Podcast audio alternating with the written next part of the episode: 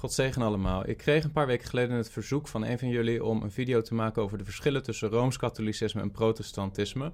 Waarbij eigenlijk de achtergrond van de vraag was dat in Nederland veel mensen denken dat er geen verschil is tussen iemand die rooms-katholiek is of protestants. Of dat die verschillen uh, meer oppervlakkig zijn, meer te maken hebben met de vorm, met de liturgie, maar niet zozeer met de kern van het geloof of met een ander evangelie. Yeah, Lord, you truly praise. In creation, we can see your design trace. But since the fall, this world is such an unkind place. With crime pays, seeking the devil's wine taste. In my case, I was just on a blind chase, a mind waste, trapped in my asinine ways. But Christ braced himself, entered into time space. The vine breaks, so the branches could find grace. When light's rays hit the soul, the paradigm shakes. Sublime. Nou, iedereen die wel eens een katholieke kerk is binnengelopen en ook wel een protestantse kerk is binnengelopen, weet dat er verschillen zijn. Uh, er is een verschil in de liturgie, er is een verschil in de vorm waarin het geloof wordt beleefd.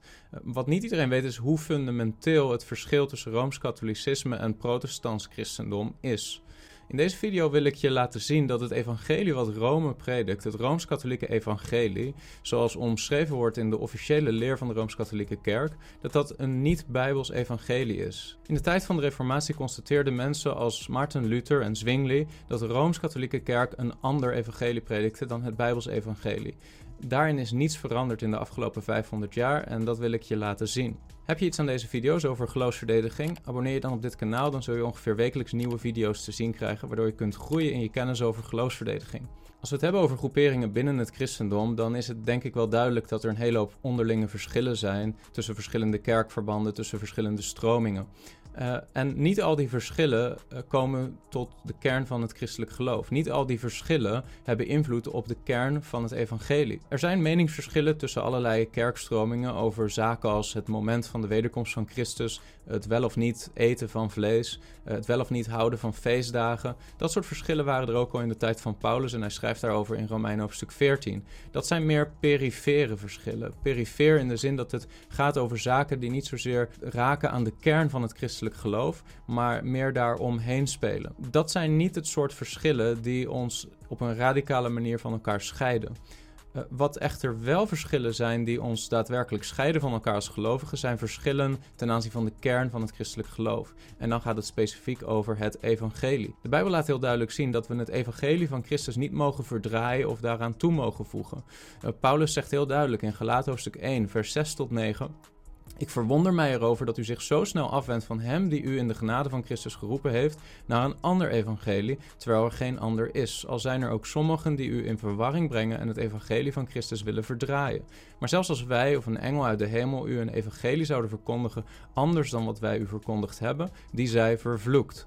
Zoals wij al eerder gezegd hebben, zo zeg ik ook nu weer: als iemand u een evangelie verkondigt anders dan wat u ontvangen hebt, die zij vervloekt. Uh, Paulus benoemt dat mensen die een ander evangelie prediken dan het evangelie wat hij predikte, het apostolisch evangelie van Christus Jezus, dat die vallen onder de vloek van God, de anathema. De achtergrond van de brief van Paulus aan de Galaten was dat er sommige leraren waren binnengekomen in de christelijke gemeente in Galatië, die predikten dat je niet slechts in Christus moest geloven om behouden te zijn, maar dat je ook moest laten besnijden conform de wet van Mozes en dat je aan de wet van Mozes zou moeten houden. In het Engels worden deze mensen ook wel Judaizers genoemd, maar het waren dus Joodse leraren die zich op wat voor manier dan ook in het christendom begaven. Ze zeiden: Ja, je bent weliswaar gered door geloof, je bent wel gered door genade, je bent wel gered door Christus, maar daarnaast moet je je ook laten besnijden en goede werken doen conform de wet van Mozes om daadwerkelijk gered te kunnen worden. Hun evangelie was dus Christus plus werken, Christus plus besnijdenis, Christus plus nog iets anders. Slechts geloof in Christus was niet genoeg om een mens te behouden. Ze voegden dingen toe aan het evangelie van vrede met God door geloof in Christus en het geloof in zijn volmaakte offer. En daarmee veranderden ze het evangelie. Daarmee braken ze de kern van het evangelie af. We zien dus in de Bijbel dat er zaken zijn waarover we als christenen met elkaar van mening mogen verschillen, maar wanneer het aankomt op het evangelie van Christus, mogen we daar niets aan toevoegen of van afdoen of we vallen onder de vloek die Paulus heeft uitgesproken. We kunnen niet zitten aan het fundament van het christelijk geloof, namelijk Christus Jezus en dien gekruisigd. Als we toch proberen eenheid te vinden terwijl we op een ander fundament staan, dan is dat een valse eenheid en een eenheid die niet gebaseerd is op waarheid. Wat ik je wil laten zien is dat het rooms-katholieke evangelie valt onder de vloek die Paulus uitspreekt in Galaten hoofdstuk 1. Om te beginnen, wat is precies het Bijbels evangelie? Als we Romeinen 5 vers 1 lezen, dan staat daar: Wij dan gerechtvaardigd uit het geloof hebben vrede bij God door onze Heer Jezus Christus. Wat Paulus heel duidelijk leert in de Romeinenbrief, specifiek in hoofdstuk 4 en hoofdstuk 5, is dat een mens gered wordt door geloof in Christus Jezus. Dat we gerechtvaardigd worden voor God uit geloof. Paulus brengt daarin een contrast aan tussen geloof en werken. Als je Romeinen hoofdstuk 4, vers 4 tot 5 leest, dan zie je daar staan: Aan hem nu die werkt, wordt het loon niet toegerekend naar genade, maar naar wat men hem verschuldigd is. Bij hem echter die niet werkt, maar gelooft in hem die de goddeloze rechtvaardigt, wordt zijn geloof gerekend tot gerechtigheid. Paulus stelt dus deze twee dingen tegenover elkaar: enerzijds geloof en anderzijds werken van de wet. En hij laat zien dat we gered worden door geloof alleen en niet geloof plus werken of door werken alleen. In Efeze 2, vers 8 en 9, daar zegt hij hetzelfde. Daar staat geschreven: Want uit genade bent u zalig geworden door het geloof, en dat niet uit u. Het is de gave van God, niet uitwerken opdat niemand zou roemen. Opnieuw zie je dat Paulus een duidelijk contrast benoemt tussen geloof enerzijds en werken anderzijds. De fundamentele verschillen tussen het Bijbels evangelie en het evangelie wat de Rooms-Katholieke Kerk onderwijst, worden wel omschreven door de vijf sola's. De vijf sola's van de Reformatie zijn achteraf benoemd en opgesteld, maar vatten adequaat samen waar de Reformatie over ging met betrekking tot de vraag hoe wordt een mens behouden. Ik zal de vijf sola's kort noemen. De eerste is sola scriptura, wat wil zeggen de schrift alleen. Dit betekent dat de protestants christen gelooft op basis van de Bijbel dat alleen de schrift de onfeilbare basis is voor het christelijk geloof. De kerk heeft geen andere openbaring nodig dan het woord van God in de schrift, het Oude en het Nieuwe Testament. Er is geen onfeilbare regel voor het geloof buiten de schrift. De schrift openbaart alles wat nodig is voor verlossing en alle tradities moeten onderworpen zijn aan het hogere gezag van de schrift. De tweede sola, sola fide, wil zeggen geloof alleen. Een mens wordt gered door geloof alleen. De derde sola, sola gratia, betekent door genade alleen. Een mens wordt gered door genade alleen. De vierde sola, solo Christo of solus Christus, wil zeggen dat alleen Christus bemiddelt tussen God en mensen en een mens alleen behouden wordt door Christus. De vijfde sola is soli deo gloria, wat wil zeggen de eer komt toe aan God alleen. Alleen God mag vereerd of aanbeden worden.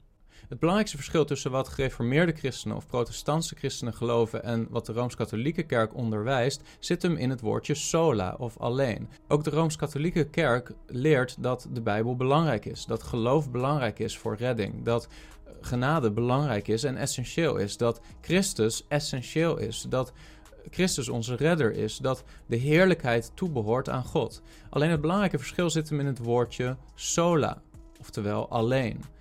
De protestants christen gelooft dat alleen de schrift de onfeilbare basis wordt geloofd. Dat alleen door genade de mens wordt gered. Dat alleen door geloof de zondaar wordt behouden. Dat alleen door Christus wij bemiddeling ontvangen tussen God en onszelf. En dat alleen God vereerd mag worden. En het woordje alleen is het probleem voor de Rooms-Katholieke Kerk. Elk van deze sola's verdient eigenlijk wel een eigen video van 30 minuten. En ik zal die in de toekomst ook proberen te maken, zo God wil. Maar ik wil ze toch kort met jullie langslopen en laten zien waar de Rooms-Katholieke Kerk afwijkt van het Bijbels Evangelie. De Rooms-Katholieke Kerk leert dat er drie fundamenten zijn voor haar leer. Het eerste fundament is de kanon van de schrift, dus de Bijbel. Uh, waarbij zij overigens wel andere boeken ook accepteren en toevoegen aan de Bijbel dan de Protestantse Kerk. De zogenaamde apocryfe boeken. Het tweede fundament voor hun leer is de heilige traditie, of de mondelinge overlevering vanaf de apostelen naar de kerk door alle eeuwen heen, al dus de Rooms-Katholieke Kerk. Het derde fundament is het leergezag van de Rooms-Katholieke Kerk, ook wel genoemd het magisterium, wat bestaat uit de paus en de bisschoppen en hun gezag als leiders binnen de kerk om de leer duidelijk te maken voor de kerk. Ze geloven dus niet dat alle leer gebaseerd moet zijn op de Bijbel alleen, maar ze voegen de traditie en het leergezag van de kerk toe aan de Bijbel. De protestantse christen kijkt met verwondering naar leringen binnen de Rooms-Katholieke Kerk, zoals de onbevlekte ontvangenis van Maria, de lichamelijke hemelvaart van Maria, het vagevuur, oftewel het purgatorium, waar behouden zielen in staat van genade, dus mensen in Christus notabene, uh, na de dood nog een vorm van lijden doormaken voordat ze gezuiverd en wel voor de troon van God kunnen verschijnen. Uh, leringen als de aflaten of de indulgentia als kwijtschelding voor God van tijdelijke straffen, in de vorm van penitentie. Zonden die eigenlijk al vergeven waren door God in Christus, maar waar ze vervolgens alsnog een vorm van straf voor moeten ondergaan. dit soort leringen kan de protestants christen en kan ik zelf absoluut niet begrijpen. En dat komt omdat deze leringen niet gebaseerd zijn op het woord van God, op de Bijbel. Echter, de rooms-katholieke gelovige baseert zijn leringen niet alleen op de Bijbel, maar op de Bijbel plus de traditie plus het leergezag van de kerk. Echter, de zogenaamde heilige traditie groeit en verandert door de tijd heen. Er is geen enkele objectieve basis of toets voor wat zij traditie noemen.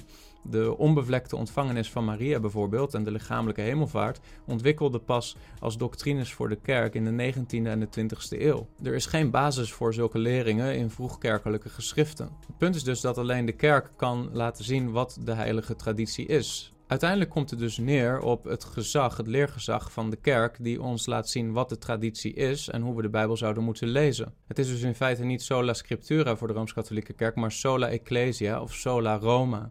Slechts wat Rome onderwijst is voor hun gezaghebbend. Wij geloven echter sola scriptura op basis van teksten in de Bijbel zoals 2 Timotheus 3 vers 16 tot 17 waar geschreven staat heel de schrift is door God ingegeven en is nuttig om daarmee te onderwijzen, te weerleggen, te verbeteren en op te voeden in de rechtvaardigheid, opdat de mens die God toebehoort volmaakt zou zijn, tot elk goed werk volkomen toegerust. We geloven dat de Bijbel de basis is om traditie en kerkpraktijk te toetsen, niet andersom.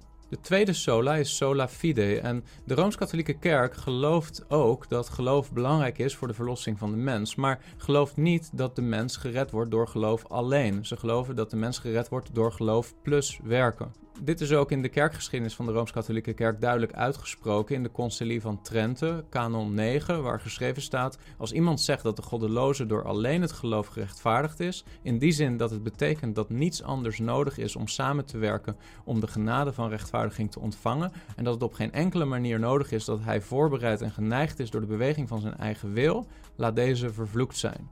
Ze voegen dus aan geloof de werken toe. En, en, die werken nemen de vorm aan van bijvoorbeeld het zelf dragen van straffen voor tijdelijke zonde, eh, zogenaamde penitentie. En bijvoorbeeld het onderwijs dat de sacramenten en het accepteren en ondergaan daarvan noodzakelijk zijn om gered te worden. En dan heb je het over sacramenten als de waterdoop, de eucharistieviering, de biecht tot de priester en andere goede werken. Maar Johannes 3, vers 16 laat duidelijk zien dat als lief God de wereld heeft gehad, dat hij zijn enige geboren zoon gegeven heeft, opdat een ieder die in hem gelooft niet verloren gaat, maar eeuwig leven heeft. De Bijbel laat zien dat een mens wordt gered door geloof alleen, in Christus Jezus alleen, door genade alleen.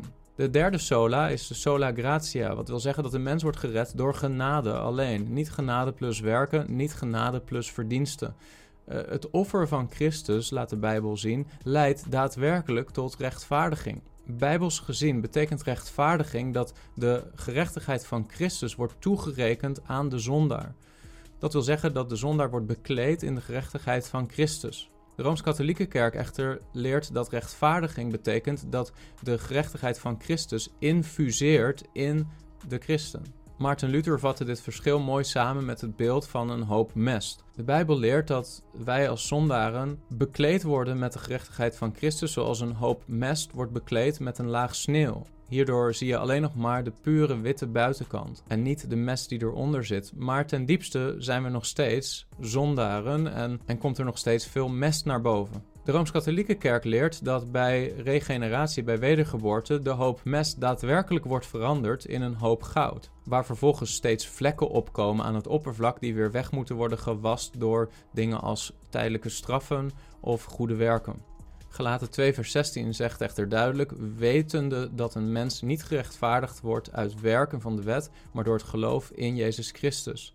En ook wij zijn in Christus Jezus gaan geloven, opdat wij gerechtvaardigd zouden worden uit het geloof van Christus en niet uit werken van de wet. Immers, uit werken van de wet wordt geen vlees gerechtvaardigd omdat de meeste mensen in de Rooms-Katholieke Kerk al als kind gedoopt zijn en ze geloven dat op dat moment de wedergeboorte en ook regeneratie plaatsvindt, zijn ze op dat moment volgens hun theologie al veranderd van een hoop mest in een hoop met goud en zijn ze de rest van hun leven vooral bezig om ervoor te zorgen dat die hoop met goud schoon blijft door middel van werken. De praktijk van de geloofsbeleving van de Rooms-Katholieke gelovigen is dan ook een van verlossing door werken. Hoe hard de leer van de Rooms-Katholieke Kerk dat ook probeert tegen te spreken, is dat de praktijk van de gelovigen in de Rooms-Katholieke Kerk. Een vierde sola is solo Christo, wat wil zeggen dat Christus de enige middelaar is tussen God en mensen. De Bijbel laat zien dat er geen medebemiddelaren zijn. Maria is niet een medebemiddelaar of een medeverlosser of een medevoorbidder. Alleen Christus is onze middelaar tussen God en mensen. We geloven dan ook niet dat de paus een middelaar is tussen God en mensen of dat er heiligen zijn die voor ons bidden. In 1 Timotheus 2 vers 5 staat geschreven: Er is één God, er is ook één middelaar tussen God en mensen, de mens Christus Jezus. De Rooms-Katholieke Kerk plaatst soms Maria nog tussen Jezus en ons als een soort tussenmiddelaar, als een medemiddelaar. Maar de Bijbel geeft Maria niet die plaats. We lezen ook in Hebreeën 4 vers 14 tot 16: Nu wij dan een grote hoge priester hebben die de hemel is doorgegaan, namelijk Jezus, de Zoon van God, laten wij aan deze belijdenis vasthouden. Want we hebben geen hoge priester die geen medelijden kan hebben met onze zwakheden, maar één die in alles op dezelfde wijze als wij is verzocht, maar zonder zonde. Laten we dan met vrijmoedigheid naderen tot de troon van genade opdat wij barmhartigheid verkrijgen en genade vinden om geholpen te worden op het juiste tijdstip. Er is één volmaakte offer gebracht door één volmaakte middelaar, namelijk Christus Jezus. Die is binnengegaan als middelaar in de nabijheid van God de Vader, die voor ons middelt, die voor ons pleit, tot wie wij kunnen naderen. Eh, we hoeven niet te naderen tot Maria of tot de paus of tot heiligen om tot God te naderen. Tot slot, soli deo gloria, wat wil zeggen dat slechts God vereerd of aanbeden mag worden. Exodus 20, vers 3 tot 5 zegt het volgende: U zult geen andere goden voor mijn aangezicht hebben. U zult voor uzelf geen beeld maken, geen enkele afbeelding van wat boven in de hemel of beneden op de aarde of in het water onder de aarde is. U zult zich daarvoor niet neerbuigen en die niet dienen, want ik, de Heere uw God, ben een naijverig God. Zie je, in de Rooms-Katholieke Kerk is het vrij gebruikelijk om mensen te zien buigen en knielen voor een beeld van Maria of van overleden heiligen. Ook zie je dat ze een kaarsje aansteken voor een beeld van Maria of een overleden heilige en vervolgens ook een gebed bidden gericht aan de heilige of aan Maria. Dit is allemaal afgoderij in bijbelse zin. Maria zelf zou het afkeuren. Het tegenargument van de Rooms-Katholieke Kerk is dat er een verschil is tussen latria en doulia.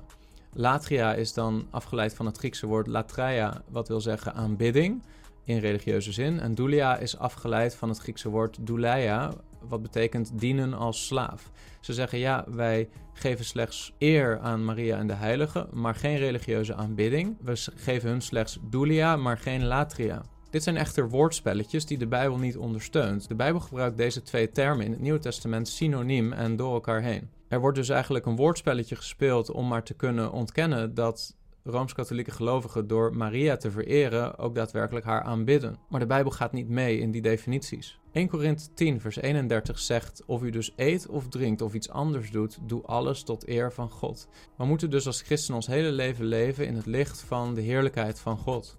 En de eer en glorie voor onze verlossing gaat alleen maar naar God en naar Christus en niet naar onszelf of naar Maria of naar heiligen of naar de paus of naar bisschoppen of naar de kerk. Christus alleen en God alleen verdient alle eer en heerlijkheid voor onze verlossing. Samengevat is het belangrijkste probleem van de Rooms-Katholieke Kerk niet zozeer de vorm of de architectuur van de gebouwen of de liturgie.